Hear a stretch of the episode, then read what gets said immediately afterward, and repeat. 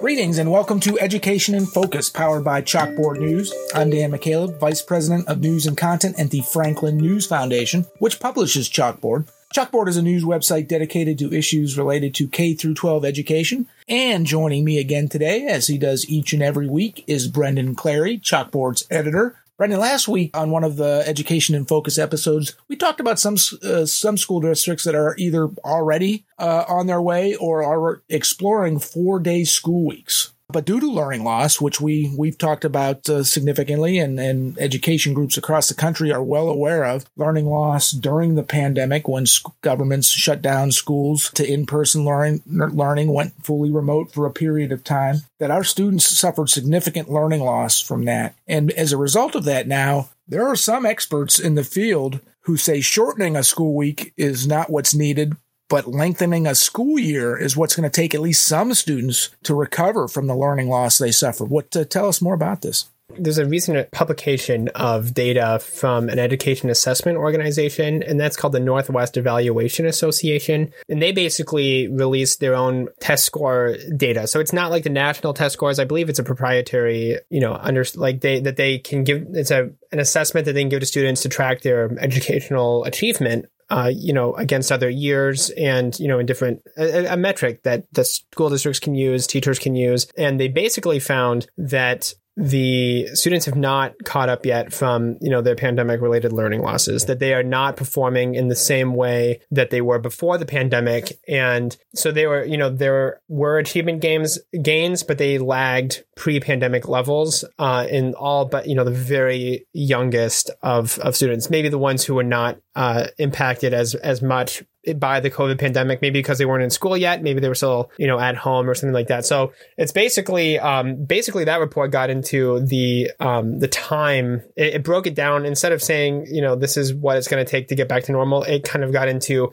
here's the time that's going to be needed to catch up to the pre-COVID level. Um, and so they found that the average student would require four, about four months of additional schooling to catch up to pre-COVID levels. Just want to clarify, this is the average student. This is not your lowest performing students, students who come from, you know. Right yeah, this is this is the average student that would require 4.1 months of of additional schooling to catch up to pre-COVID levels. So we're talking, you know, that's that's pretty much an entire spring semester, right? You know, t- like two marking periods sort of things, and four and a half months in math.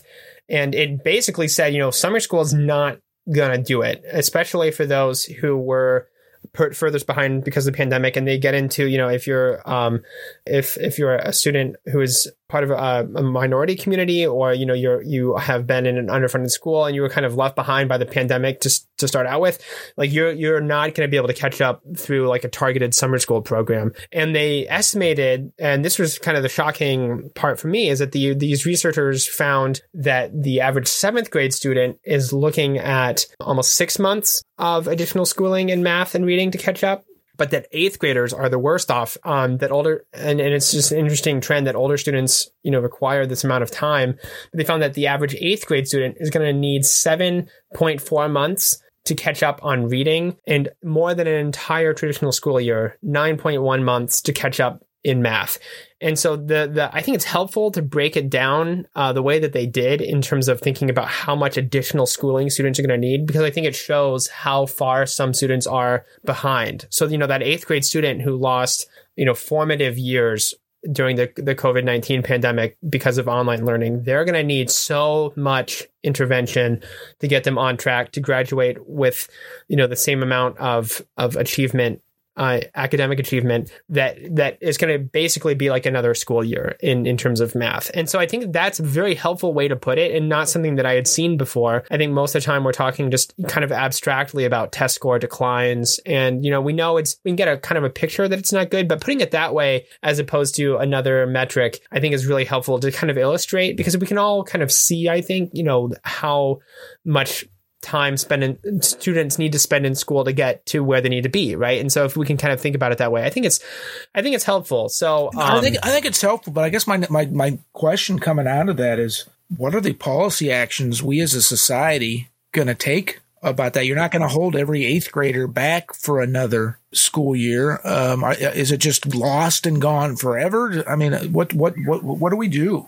Yeah, I, I, think that's a great question. I think that's sort of the question that school districts are asking, state legislatures are asking with this COVID money as well that's come in for these sorts of interventions. Like, how do we apply this the best way? If we have a summer program, how much will that help? And you know, like, and and this this assessment said, uh, this this research said, you know, it, it won't be able to cut it. So, like, how do you have is it direct tutoring for that? You know, we're targeting that toward eighth grade students or you know soon to be ninth grade students who need remedial math or you know and or is it you know some some states have sort of looked at this and said you know we are going to re we're going to re uh, we're going to take a new look at our third grade reading laws. And so like that's something that i've written before about is you know we're basically going to change the standards so that we don't have all of these students applying to uh, to for exemptions before they to um, exemptions from being held back, right? So we there are sort of these kind of bigger questions that are affecting you know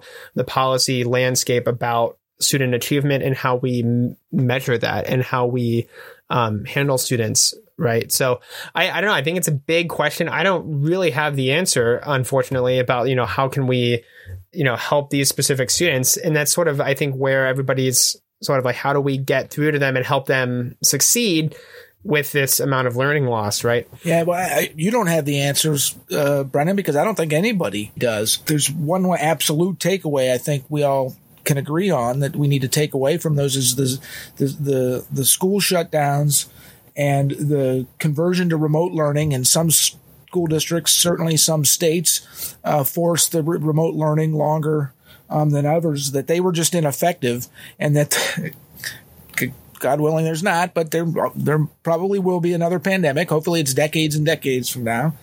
But uh, learn the lessons of that.